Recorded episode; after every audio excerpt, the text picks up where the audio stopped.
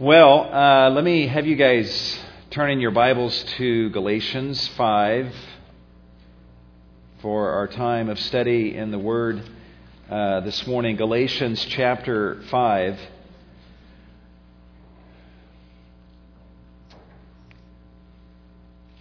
Uh, last week I, I made a tentative promise uh, to you that we would cover a certain topic, and we're actually going to Uh, cover that topic uh, today. And the title of the message this morning is Can a Christian Lose His Salvation?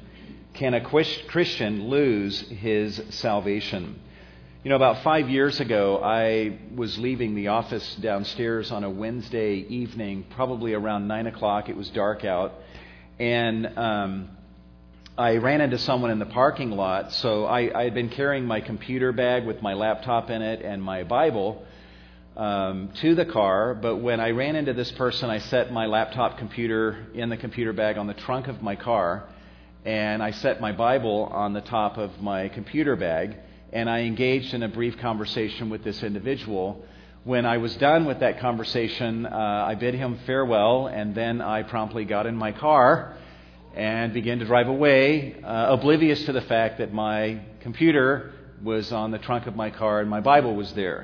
And I drove out of the parking lot and went up to the light there at Linden Street in Iowa. I turned right on Iowa. I drove down Iowa Avenue and got to University, turned left on University, and uh, then took University to the on-ramp of the sixty freeway.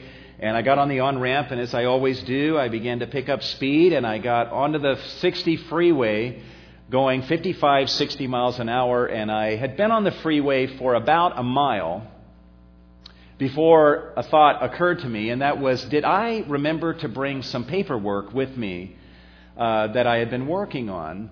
And I would have stuck that in my Bible, so while I'm driving, I reach behind me where I would have normally put my Bible and my computer, and as I feel around on the seat behind me, there's nothing there.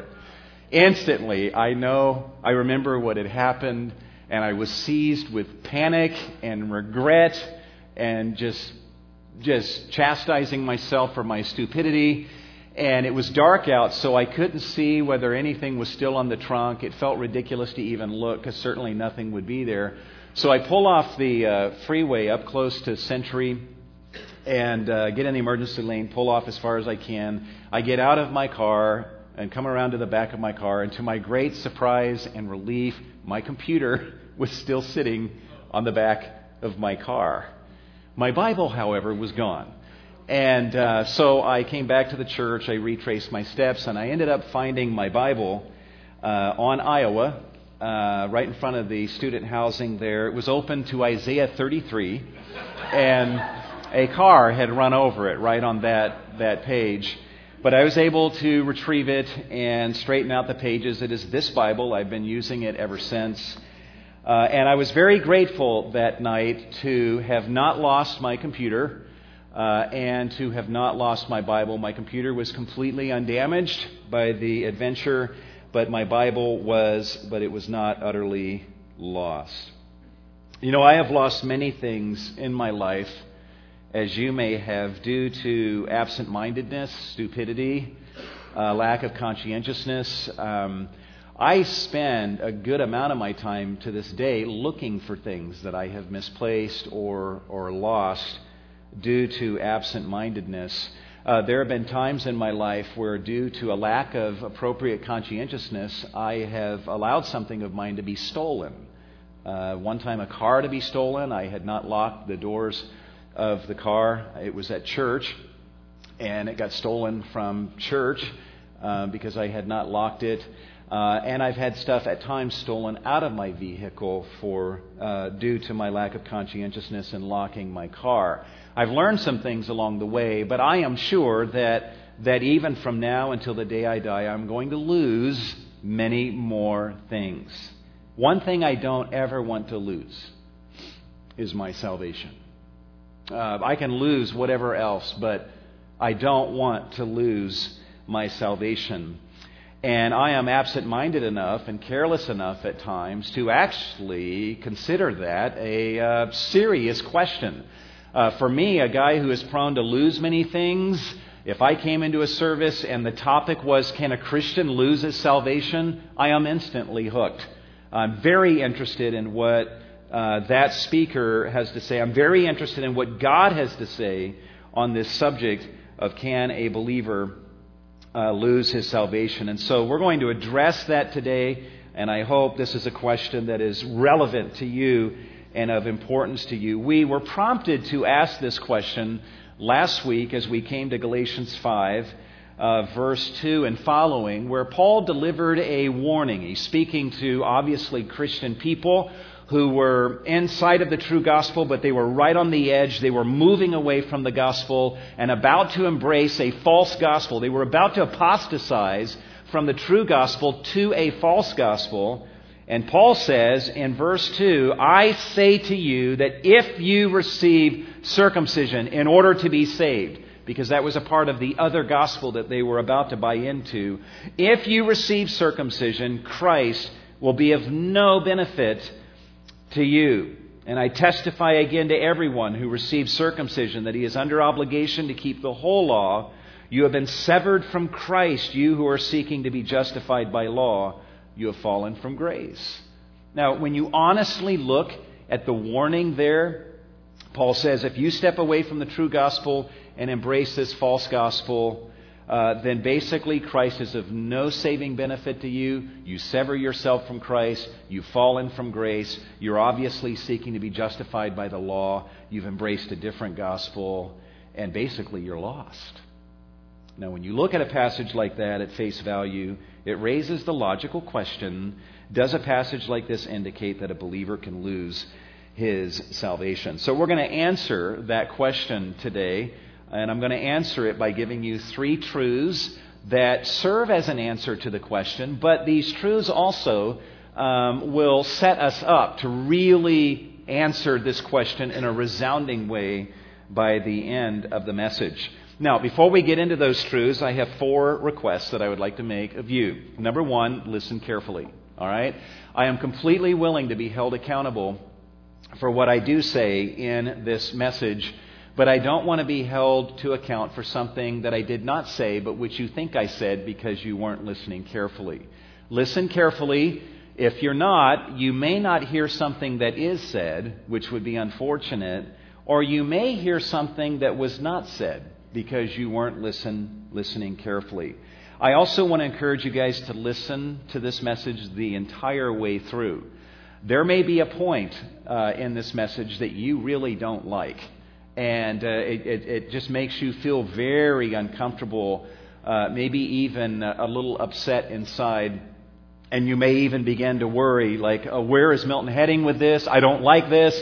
And then you end up tuning me out. Just listen to the message the whole way through. Trust me, we're going to end up in a very happy place. Okay?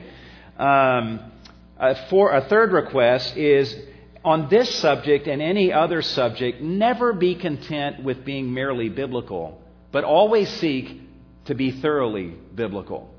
There are some people who their doctrine of eternal security is John ten. No one can snatch them out of my hand. That's all I need to know. Lord, don't say anything more about this subject. That's my doctrine. And yes, they're being biblical, but are they listening to everything God says on this subject? So don't be content to be merely biblical, to just have a proof text or two, but seek to be thoroughly uh, biblical. I, uh, growing up, I was taught the doctrine of eternal security, um, and they, I was always pointed to passages that just uh, very strongly affirmed that. But then there were problem passages, passages that you kind of winced when you came to, and uh, whenever teachers would teach on it, they would just say, well, we know this can't mean this because John ten says this. And they never would really honestly linger over some of these other problem passages. Um, and what I felt frustrated by um, as a late teen, when I was sitting in a in a theology class and we were going through the book of Hebrews, for example, was like, man, I wish I had an understanding of this subject to where there were no problem passages, to where whatever theology I had on this subject every passage just affirmed that. And so I knew that even though I'm being taught biblical doctrine, I don't think my understanding of it is thoroughly biblical. And so I've been on that journey ever since. And by the way, I'm not done. I don't speak to you this morning as someone who's arrived. As I study the Scripture one verse at a time, every time I come to a verse, it's like, God, show me what you want to show me through the text of Scripture, and I'll try to listen through the help of your Spirit and let the chips fall where they may. And if it enriches something I've already believed, then great. If it shatters something I believed all along, then that's fine. I don't care. I just want to follow what you say to me through your word. So I, I want to give you guys that encouragement. And then the fourth request is to encourage you guys to get comfortable with the idea that there are antinomies in biblical theology. Antinomies in biblical theology. Now, that's that's a big word there. You might say, what are antinomies? Isn't that something you call Terminex for? Um, actually, no. Uh, an antinomy is when two biblical truths are equally affirmed in Scripture, but they seem incompatible with one another on the surface. And we actually find antinomies everywhere.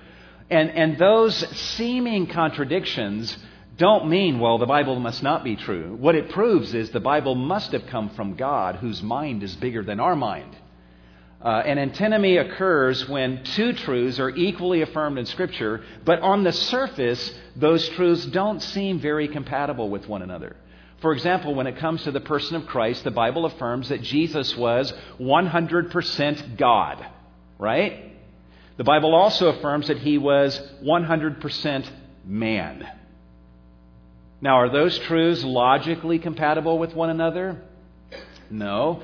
In fact, um, there were Christians in the early centuries that really struggled to understand this, and various heresies developed. Some said, well, he was fifty percent God and fifty percent man wrapped up in one person. Some said he was fully God, but he was not really man. He just appeared to be a man. He was a phantom. Others said, no, he wasn't God, but he was fully man. And others said, no, he was God and man. That's what the Bible teaches, but he was fifty percent God and fifty percent man. There was a part of him that was divine, and there was a part of him that was not divine but was human. You see, they made every logical mistake in the book uh, until they finally just kind of came to terms with that and said, you know what? Jesus is the bankruptcy of human logic, and we're going to embrace these truths in Scripture. He was one hundred percent God, one hundred percent man, and though in our finite, pea-sized human brains, that's hard to wrap our minds around, Uh, we will affirm these because they're taught in Scripture. We find this in a bunch of other areas, and I want you to know that on this uh, subject that we're looking at today, there is an antinomy. So I am delivering an antinomy alert to you guys. Uh, truth number one, I'm going to give you three truths. Truth number one and truth number two create an antinomy. All right, they seem logically incompatible with one another, but truth number three will give us perspective on that and provide some degree of resolution to that tension that might seem to exist between truth number one and uh, two. All right? So, can a Christian lose his salvation? Let's look at three truths that set us up to answer this question, I think, quite well. Truth number one that I want us to look at this morning is that all true believers, once saved, will be preserved by God in salvation forever. Guys, I really believe that an honest reading of Scripture um, makes this very clear. This is an evident truth that is in Scripture, and that is that all true believers in Christ, once they are saved, they will be preserved by God in salvation forever. Uh, you say, well, where would you find this taught? There's a bunch of passages. We don't have time to look at all of them, uh, but here are some. First Peter one, three through five. Peter says, God has caused us to be born again to a living hope through the resurrection of Jesus from the dead, to obtain an inheritance which is imperishable and undefiled and will not fade away, reserved in heaven for you. Guys, look at the, the grammar of this passage. Peter is saying, God caused us to be born again. Go back to your conversion day. God caused us to be born again. Why? To obtain an inheritance that is where? In heaven. Yes, God saved us so we can enjoy salvation blessings now, but Peter is saying that God caused us to be born again on our conversion day so that we would obtain this heavenly inheritance. And he says this inheritance is safe. It is imperishable, undefiled. It will never fade away, and it's being reserved in heaven for you. In other words, no one's going to steal this. No one's going to take it away. You're not going to get to heaven and say, hey, where's my inheritance? And the Lord is like, oh, oh my goodness, somebody took it. It's not here. I'm sorry.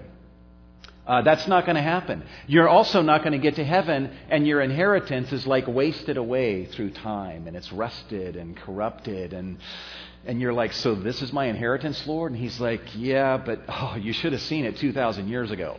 It was really impressive then when I had First Peter written. No, uh, this inheritance that is in heaven is being reserved by God, protected, guarded by God. It's imperishable, undefiled. It's guaranteed we're going to get it. The whole reason God saved you is so that you would obtain that in heaven. Now, you might logically say, okay, God saved me so that I would obtain that. That is safe, but am I safe? Am I actually going to make it from conversion to that heavenly inheritance? Well, Peter figures you would ask that. So look at what he says. Look at the end of verse four. Reserved in heaven for you, in other words, you who are born again, who are continuously protected by the power of God through faith for a salvation ready to be revealed in the last time. God caused you to be born again so that you would obtain this heavenly inheritance that is safe, being kept by God. And by the way, you, from the day you were born again to the day you arrive at that, you are being continually protected by the power of God itself for this salvation that is ready to be revealed to you. This is a clear affirmation of the fact that all true believers, once saved, will be preserved by God in salvation forever. Another affirmation of this is in John ten. If you ask Jesus, you know, if you interviewed him and said, tell me about the salvation of your sheep, and is it eternal or is it temporary? Could it be lost? Uh, this is what Jesus would say. My sheep hear my voice, and I know them, and they follow me, and I give eternal life to them. You know, one of the things I did this week, that statement, I give eternal life to them, I just said that to myself over and over again. Think about it, guys. Say that to yourself. I give eternal life to them. My sheep hear my voice. They basically believe in me, and I give to them eternal life. Eternal life. I give to them eternal life. Now, how can he give to us eternal life that doesn't last forever? How can he give us eternal life that only lasted for two years before we lost it? If we lost it, it's not eternal life. It's just a life for two years. I give them eternal life. And so that you know what he means, he says, I give eternal life to them, and they will never perish. That's what it means.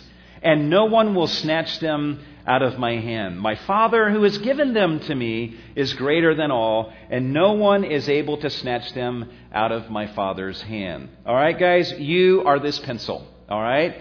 And this is the hand of Jesus. Jesus has you in his grasp.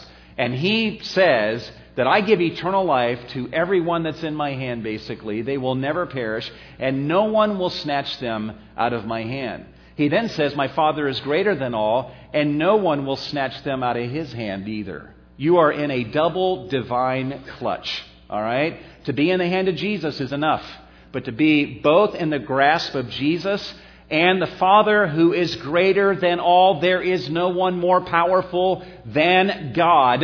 And it is in his grasp that you are. And nobody can ever pluck you out of his hand. Jesus is very committed to the eternal salvation of all those who come to him. You know why? Because that's the will of his Father. In John six, Jesus says in verse thirty-eight, I have come down from heaven not to do my own will, but the will of him who sent me.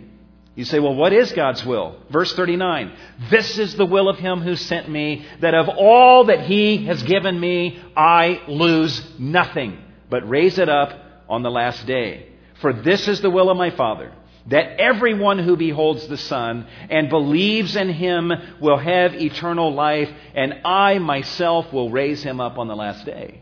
That is the will of the Father, and Jesus says, I'm here to do his will, and I will make his will happen. Now that's Jesus speaking. He's the one who has us in his grip, and he's like, you will never perish. I give eternal life to you. No one can pluck you out of my hand. I'm doing the will of my Father in not allowing anyone to pluck you out of my hand. But that, that's what Jesus would say if you were to interview him. But if you were to interview someone who was in that grip, what would they say?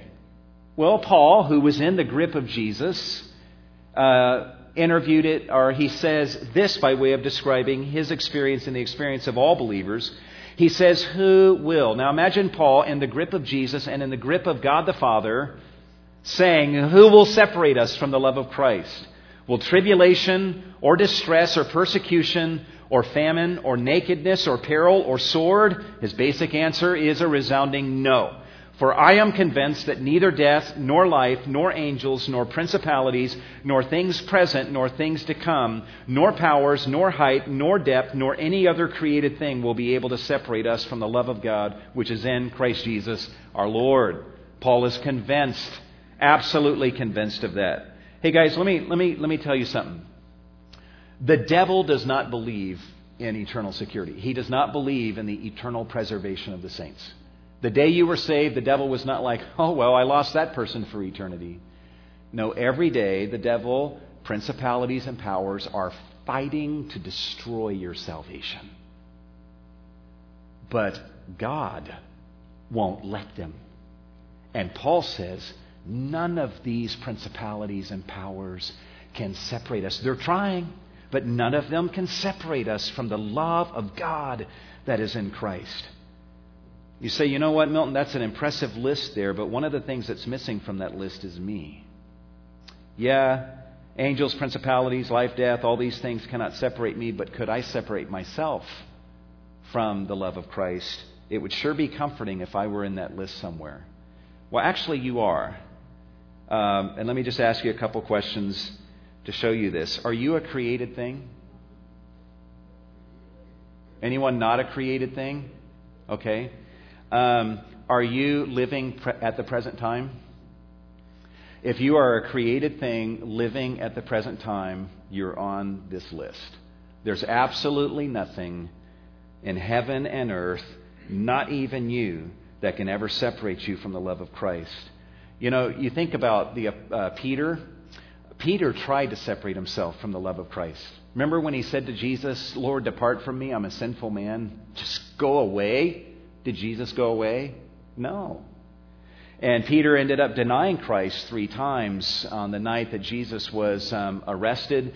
And um, and even on the third time, he swore an oath and basically said, may God damn me to hell forever if I'm lying when I say I don't know that man. Did Jesus give up on Peter? No. Jesus ignored the oath. And after his resurrection, made a personal appearance to Peter and no doubt granted him his love and his forgiveness. And I can imagine Peter, when Jesus appeared to him, saying the same thing, Lord, depart from me, I am a sinful man. You don't want anything to do with me. And Jesus said, no doubt, yes, I do, and I will never leave you. So nothing can separate us from the love of God that is in Christ. One more passage, Romans eight, twenty-nine through thirty. Paul says, those whom God foreknew before the foundation of the earth, he also predestined to become conformed to the image of his Son. And those whom he predestined, these he also called. That's effectually called. And these whom he called, he justified. And these whom he justified, he glorified. So anyone God justifies, he glorifies. And so when you look at these passages, along with a number of others, you see it clearly affirmed in Scripture that all true believers in Christ, once saved, will be preserved by God in salvation forever. However, having said that, there is a second truth that we're going to look at this morning that is also found in Scripture. And that is that only those believers who persevere in their faith in Christ to the end will be saved. Only those believers who persevere in their faith in Christ will be saved. Now, does that seem on the surface to contradict what we've just said? Logically, uh, we might observe that that does seem a little incompatible with what we have just looked at. But again, I want to remind you that truth number three will show the connection of these to one another, and that they're really not incompatible at all. But we do need to just look honestly at the fact that the Bible does teach that only those believers who persevere in their faith in Christ will be saved. You'll notice I use the word persevere. Sometimes in speaking of the doctrine of eternal security, some speak of it as the preservation of the saints, and some refer to it as the perseverance of the saints. I believe it's both. And speaking of the perseverance of the saints, listen to what Charles Ryrie says. Perseverance emphasizes that the believer cannot fully or totally fall away from grace, but will persevere to the end and be eternally saved. And he goes on to say, whether you call it preservation of the saints or perseverance of the saints, they're basically two different labels of the same doctrine. You're just looking at two sides of the same coin. Only those believers who persevere in their faith in Christ will be saved. Now, where do we find this on the pages of the New Testament? Well, one of the places is, uh, there's a handful of times in the New Testament where we have some if statements.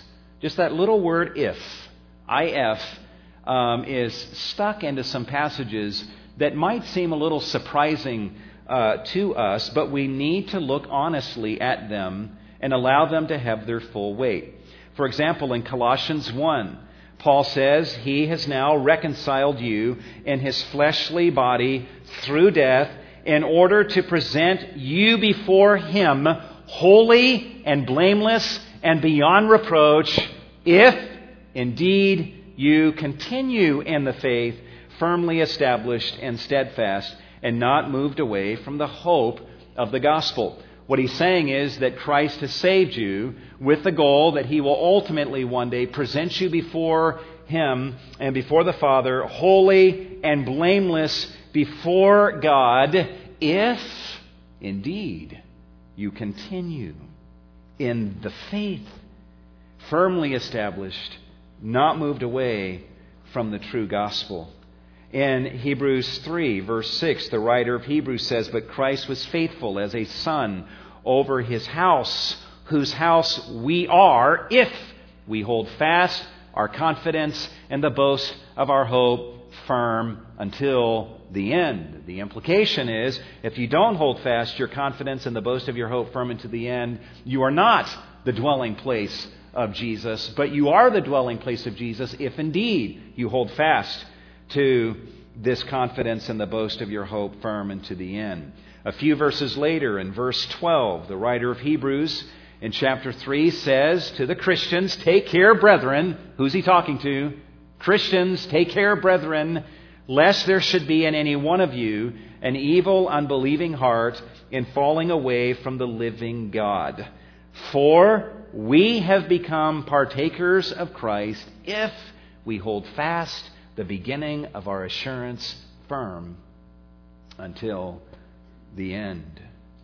So these if statements seem to, you know, they they they create an impression of conditionality that eternal salvation ultimately will belong to us if we continue in the faith, if we persevere in faith.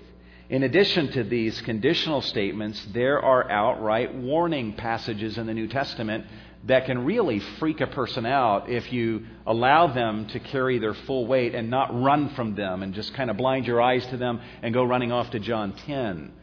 Um, and some of these warnings, one of them is in Galatians five. I read that at the beginning of the message. If you guys walk out of the true gospel, you embrace this false gospel that requires circumcision, Christ is of no benefit to you. You're seeking to be justified by the law. No one will be saved that way. You've severed yourself from Christ. You've fallen from grace. In other words, if you take this step, you're lost. That's the threat. Hebrews ten. I'm going to read to you uh, a lengthy excerpt of Hebrews ten. John MacArthur says this is by far the most serious and sobering, the most serious warning uh, in all of Scripture.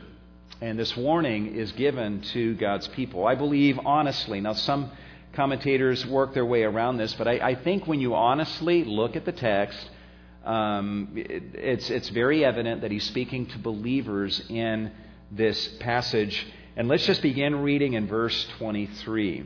Let us, he's including himself in this, let us hold fast our confession of our hope without wavering, for he who promised is faithful. And let us, believers, consider how to stimulate one another to love and good deeds, not forsaking our own assembling together, as is the habit of some, but encouraging one another, and all the more as you see the day drawing near. Clearly, he's speaking to believers.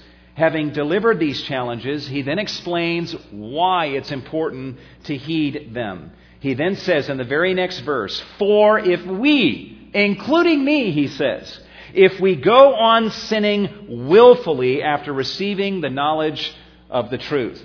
Now, in the context, understand that the readers of this letter uh, were in a similar situation that the Galatians were in. They had been um, they had been saved out of Judaism, had embraced the true gospel, were putting their trust in Christ and in Him alone for their salvation. They were persecuted for that. There were also influences that were just pressing in upon them to where now these uh, believers were kind of moving away from the center of the gospel. And right now, as they're reading this letter, they're standing right on the edge of a cliff. They are about to step outside of the true gospel and go back to this false gospel of Judaism. And the writer of Hebrews throughout this book, this letter, is challenging them not to do that and to keep their eyes on Christ. And so he says, when he says if we go on sinning willfully, what he's talking about is, is if you willfully uh, apostatize from the true gospel and go to this false gospel, if you apostatize from this gospel of salvation by faith in Christ and embrace this other lifestyle and gospel of works, and you, you you sin willfully after receiving the knowledge of the truth, which is the gospel, look at what he says. There no longer remains a sacrifice for sins. They're in a circle called the gospel. There's another circle, and that's the false gospel that they're looking at and being tempted to go back to. The writer of Hebrews literally is saying, if you step outside of this circle and come into this circle, there's no sacrifice for sins. There no longer remains a sacrifice for sins, but here's what does remain, verse twenty-seven, but a terrifying expectation of judgment and the fury of a fire which will consume the adversaries. In other words, if you step out of this circle and you go into this one, if you reject the true gospel after being exposed to the knowledge of the truth and embracing it, and you go uh, away from it and embrace a false gospel, there's no sacrifice for sins that you've committed, and the only thing that awaits you is the fury of the fire of God's wrath. You're lost, he says, if you do this. Verse twenty-eight, anyone who has set aside the law of Moses dies without mercy on the testimony of two or three witnesses. How much severe punishment do you think he will deserve who has trampled underfoot the Son of God and has regarded as unclean the blood of the covenant by which he was sanctified and has insulted the Spirit of grace? The writer of Hebrews is saying, if you apostatize, think about what you're saying about the blood of Christ. To step from this circle into this circle, you are trampling on the blood of Jesus Christ. You are insulting Him. You are insulting Jesus and the Spirit of grace that testifies to you of the glory of Jesus. You're basically saying, this is not good enough. His blood is not good enough. This way of salvation through Him is not good enough. I will walk away from Him and I will go back to this. He says there's very severe punishment that awaits someone who would regard as unclean the blood of the covenant by which he had experienced sanctification or salvation. Verse thirty, for we know him who said, vengeance is mine, I will repay. And again, the Lord will judge his people. It is a terrifying thing to fall into the hands of the living God. You say, well, Milton, maybe he's not really talking to believers here. Maybe they're pre-Christians that were almost Christians and they're thinking about going back. There are some people that would say that, actually, to get around this difficulty. But let's keep reading. But remember, he says, the former days, when after being enlightened, you endured a great conflict of sufferings, partly by being made a public spectacle through reproaches and tribulations, and partly by becoming sharers with those who were so treated. For you showed sympathy to the prisoners and accepted joyfully the seizure of your property. Are these Christian people?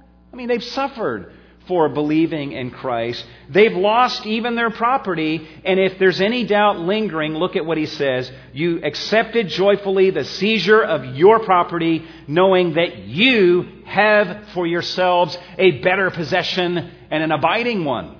There's no way around that. He's clearly talking to believers. He goes on, therefore, do not throw away your confidence, which has a great reward, for you have need of endurance, so that when you have done the will of God, you may receive what was promised. For yet in a very little while, he who is coming will come and will not delay. And then he quotes from the Old Testament where God says, but my righteous one shall live by faith. And if he shrinks back, my soul has no pleasure in him. And then the writer of Hebrews says, but we are not of those who shrink back to destruction, but of those who have faith to the preserving of the soul. In addition to Hebrews ten, we have Hebrews six, where the writer of Hebrews says, therefore, leaving the elementary teaching about Christ, let us press on to maturity, and this we will do if God permits. And why will we do this? Why will we pursue maturity rather than going back? He goes on to say this, for here's why we will do this. Press on to maturity rather than apostatizing. He says, for in the case of those who have once been enlightened and have tasted of the heavenly gift and have been made partakers of the Holy Spirit and have tasted of the good word of God and the powers of the age to come, and then to have fallen away or apostatized, it is impossible to renew them again to repentance, since they again crucify to themselves the Son of God and put him to open shame. What he's saying to the readers in Hebrews ten and Hebrews six is, if you guys step outside of the true gospel and you give yourself to this false gospel, you are eternally lost and you won't even be able to come back. I mean, people who would say that a Christian can lose their salvation and they want to base that on Hebrews six, uh, fair enough. But you then have to say, once a Christian loses his salvation, he can never regain it again. That's what the writer of Hebrews is affirming here. So these Christians are about to open the back door of their Christian life, and they're about to walk out. And the writer of Hebrews is standing there and says, uh, by the way, if you go through that door, you're lost, and you won't be able to come back. And the only thing that will await you is the fury of the fire that will consume the adversaries. And outside that door, there is no sacrifice that will cover your sins. So, truth number one is that all believers, once saved, will be eternally preserved by God in salvation forever. Truth number two, only those believers who persevere in their faith in Christ will be saved. Truth number three, this is the happy place. Um, by the way, you say, how are these truths compatible? Here's how they're compatible. Truth number three, God makes it happen that all true Christians will persevere in faith and thus be saved forever. God will make it happen that all true Christians will persevere in faith and thus be saved forever. Now you say, well, if that's true, then why the warnings? Why these threatening warnings in Hebrews six and Hebrews ten and Galatians five? Don't you get it, guys? The warnings are one of the instruments that God uses to protect his people from ever renouncing their faith and shrinking back to destruction.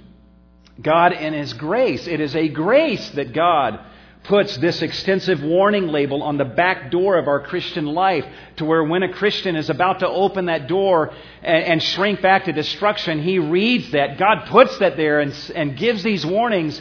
And a true Christian will read those warnings and say, okay, okay, I'm not going to touch that door. And I'm not going to go through that door. And one of the reasons he doesn't touch that door is because God is gracious enough to warn him in very strong terms about what will happen if he goes through that door. In fact, what's interesting is in the three big warning passages, threatening passages that we've looked at in Galatians five, Hebrews six, Hebrews ten, notice what the writer says on the other side of these uh, warnings. In Hebrews six, after this warning, if you if you apostatize, you won't be able to be renewed to repentance. Then look at what he says. But, beloved, we are convinced of better things concerning you and things that accompany salvation, even though we are speaking in this way. I'm saying this to you. I'm giving you this warning as a grace so that you don't take this step. But even as I give you this warning, inspired by the Spirit of God as I say this, I am convinced that you're not going to do this. But what you will do is things, you will make decisions that are consistent with salvation, even though we're having to speak this way right now. Hebrews ten, after the lengthy threatening passage that we read, the writer of Hebrews at the end of it all says, but we, we true Christians are not of those who shrink back to destruction, but of those who have faith to the preserving of the soul. In Galatians five, Paul says, if you're circumcised in order to be saved, then you've severed yourself from Christ, you've fallen from grace, Christ is of no saving benefit to you. After giving that threatening warning in Galatians five, Paul says in five verse ten, I have confidence in you, in the Lord, that you will adopt no other view than the gospel that I'm giving to you in this letter. Really listen to Paul as he says that. I have confidence in you, in the Lord, that you will ultimately adopt no other view than the true gospel. Even though I've spoken the way that I've spoken, if you do this, you're lost. Even as I speak that way, I am confident in the Lord that he's not going to allow you to adopt any other view other than the true gospel that I am presenting to you. In First Peter one, verses three through five, look carefully at what he says again. God has caused us to be born again to a living hope through the resurrection of Jesus from the dead, to obtain an inheritance which is imperishable, undefiled, will not fade away, reserved in heaven for you, who are continuously protected by the power of God through faith. You want to say those together. It's not by the power of God and then also through your faith. No, it's by the power of God through faith for a salvation ready to be revealed in the last time. There's two prepositional phrases there. Uh, we are protected by the power of God through faith for this salvation ready to be revealed at the last time. In other words, we're protected by the power of God that exercises itself in maintaining and cultivating within us this ongoing faith so that we will experience this salvation. Wayne Grudem says we might give the sense of this verse by saying that God is continually using his power to guard his people by means of their faith. A statement that seems to imply that God's power, in fact, energizes and continually sustains individual personal faith. See, the way that God works in our life is through his power.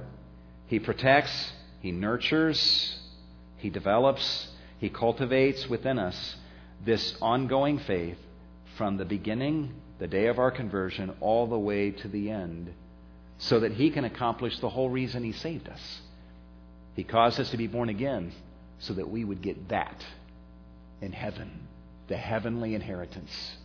So God takes it upon himself to exercise his power to produce in us this undying faith. That doesn't mean our faith is never weak. We have in the New Testament people that were weak in faith. Um That does not mean that there's never unbelief that is in us. Uh, in the New Testament, there are Christians who fail to believe uh, the truth and in God the way that they should. But we can say that God will see to it that in the lives of those who are truly His, their faith will never die out. It may reach points where it's as small as a mustard seed, but it will never, ever die out. How does God nurture this persevering faith in us? Well, He uses very various means. He uses His Spirit, right? Um, you know, in Galatians five twenty-two, one of the fruits of the Spirit is faith. The New American Standard translates it faithfulness, um, which is okay, but at the bottom of that is also faith. That's the Greek word for faith. He gives us His Spirit, and as long as His Spirit is within us, the Spirit is going to be producing faith in us. God also uses His people. He uses the church. Um, the church is a factory uh, consisting of people that that nourish faith inside of us. In First Thessalonians three ten, Paul says to the Thessalonians, "I am anxious to see you face to face so that I might complete what's lacking in your faith." All right? Um, in other words, Paul is saying, I want to be with you in person so that I can be used of God to supply or complete anything that's lacking in your faith. God wants to use me to cultivate and nourish within you this faith in Him, this persevering faith in Him. God also uses His Word to cultivate a persevering faith in us. Romans ten seventeen, faith comes by hearing, and hearing by what? By the Word of God, or the Word of Christ. And as we read His Word, there's many things that stimulate this faith inside of us. Uh, the truths of His Word, the encouragements of His Word, the commands of His Word, the rebukes and the corrections of His Word, the promises in His Word. Oh, do they nurture ongoing faith in us. But also, guys, occasionally in the New Testament, there are also warnings in His Word that God uses to maintain and cultivate within us ongoing true faith in the truth of the gospel, so that we will not apostatize and embrace a false gospel. God sees to this. When God begins something, He finishes what He started. That is why Paul, or let's say the Holy Spirit speaking through Paul, can look at the Philippians and say, I am confident of this very thing, that He who began a good work in you will perfect it until the day of Jesus Christ. You know, uh, us guys, sometimes we, we like to do projects, and sometimes we're really motivated at the beginning, and then we encounter an obstacle or two, or we don't have the right part or the right tool, or uh, there's a golf tournament on T V that really requires being watched, or whatever it may be. But sometimes we're good at starting projects, and then we get discouraged and we don't finish what we started. God always finishes what He starts. And when He justifies a person and begins a good work in them, He will perform that. He will perfect that all the way until the day of Jesus Christ. Paul is confident of this. The Spirit speaking through Paul is absolutely confident that God will see us through to the end. Now, the logical question that raises is, okay, Milton, that all sounds biblical enough, but what do we make of people who have been in the church and orthodox in their theology, who apostatize away from the faith? Do such people lose their salvation? How do we make sense of, of that? What about those who abandon their faith in Christ? Well, John, the apostle, has already replied to that question. John looks at those who apostatize, and he says in First John two nineteen, yes, they went out from us, but they were not really of us. For if they had been of us, they would have remained with us. Guys, do you get what he's saying there? If they had been of us, if they were truly saved, then they would have remained with us. But as it is, they went out so that it would be shown that they are not of us, so that it would be manifested that they were never really of us in the first place. So coming back to the question we started with, can a Christian lose his salvation? Can Milton, can I lose my salvation? in a heartbeat? Yes. I would lose my salvation in an instant if it were left up to me and my own devices. But will I ever lose my salvation? Absolutely not, because Christ won't let me. He won't let me. And you know what, guys? That's where our focus needs to be. Can I lose my salvation? The whole focus of that question is on me. But the better question is, can Christ lose our salvation? Let's ask it about Him. Can He lose this salvation that He has given to us? And the answer to that is absolutely not. Jesus Himself says, "This is the will of Him who sent me, that of all that He has given me, I lose nothing." And in First Peter one, verse five, or verse four, we learn that God is reserving and protecting not only us, but also this salvation that is awaiting us in heaven. Another way to ask this question that puts the focus where it belongs is, can Christ ever lose one of His saved ones? Can Christ ever lose one of His sheep? And Christ says, "I give eternal life to them, and they will never perish, and no one will snatch them out of my hand." Is that good enough for you? Um, I love the picture that you see on the screen, because it's Christ clutching one of His lambs, and He's got a look on His face that says, "Don't touch my sheep.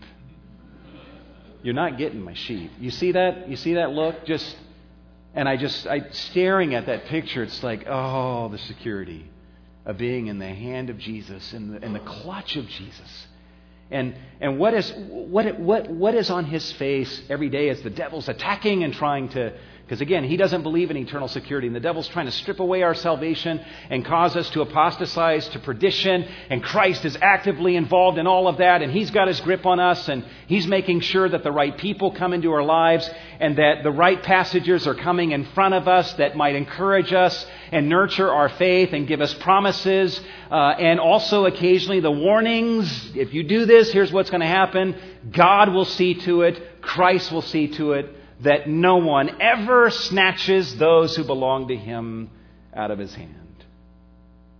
Now, guys, I am sure that this topic could be better preached by someone other than me. And certain things that have been said could have perhaps been said better. Please understand, I am still on a journey also. But understand that at the bottom of, of my whole motive today is to just be faithful to everything that's said in Scripture. If I want to be fully biblical, I want to listen to John ten. But I also want to listen to the same God who spoke John ten when He speaks elsewhere. And then to listen to God as He synthesizes all that He has revealed.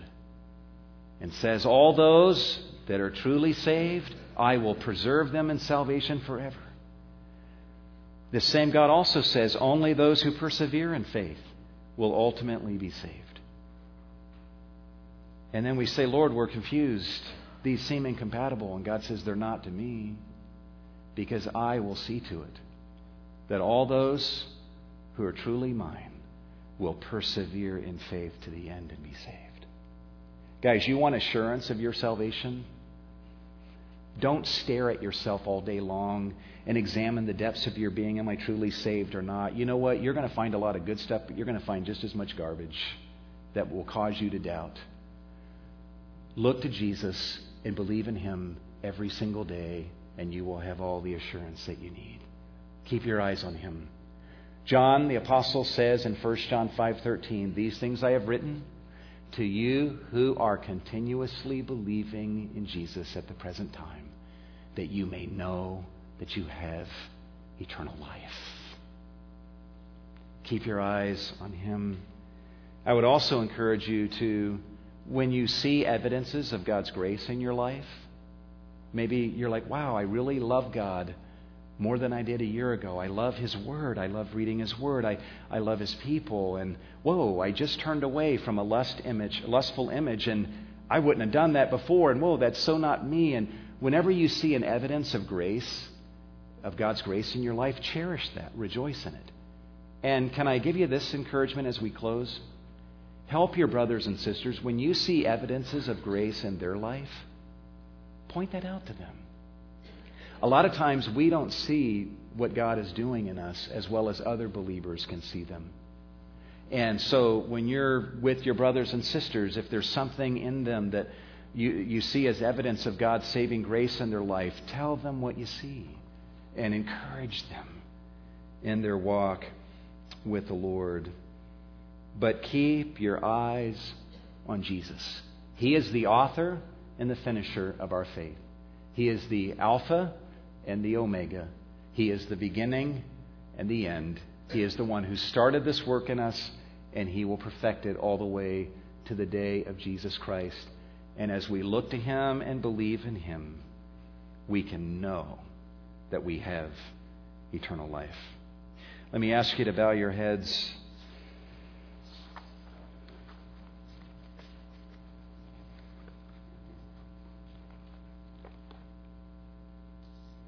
It is so awesome to be loved today by God and to be loved with the love that we know will be with us tomorrow and the next day and through all of eternity. The God who saves us says, I will never, ever leave you or forsake you. I will never abandon you. No one will ever snatch you out of my hand. Let us who have believed in Jesus rejoice in this security. But at the same time, let us be in God's Word. Let us be assembling together. Let us be hanging out with our brothers and sisters in the Lord. Let's be nurturing this persevering faith in each other. Let's be used of God as instruments to cultivate and nurture this ongoing faith in each other, contributing to the assurance in the experience of others who know the Lord. If you're here today and you are not looking to Jesus for your salvation, I'm so happy you're here, because that problem can get fixed right now where you're seated. All God wants you to do is acknowledge and understand your bankruptcy, your utter inability to save yourself.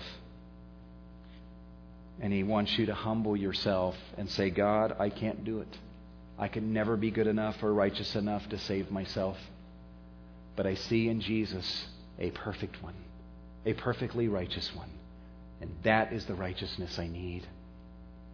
And I believe in Him. Just look to Jesus. Confess that to Him. The Bible says, if you believe in the Lord Jesus Christ, you will be saved. Lord, we thank you for your word. I think of what Peter says in Second Peter, that the Apostle Paul wrote things that were hard to understand.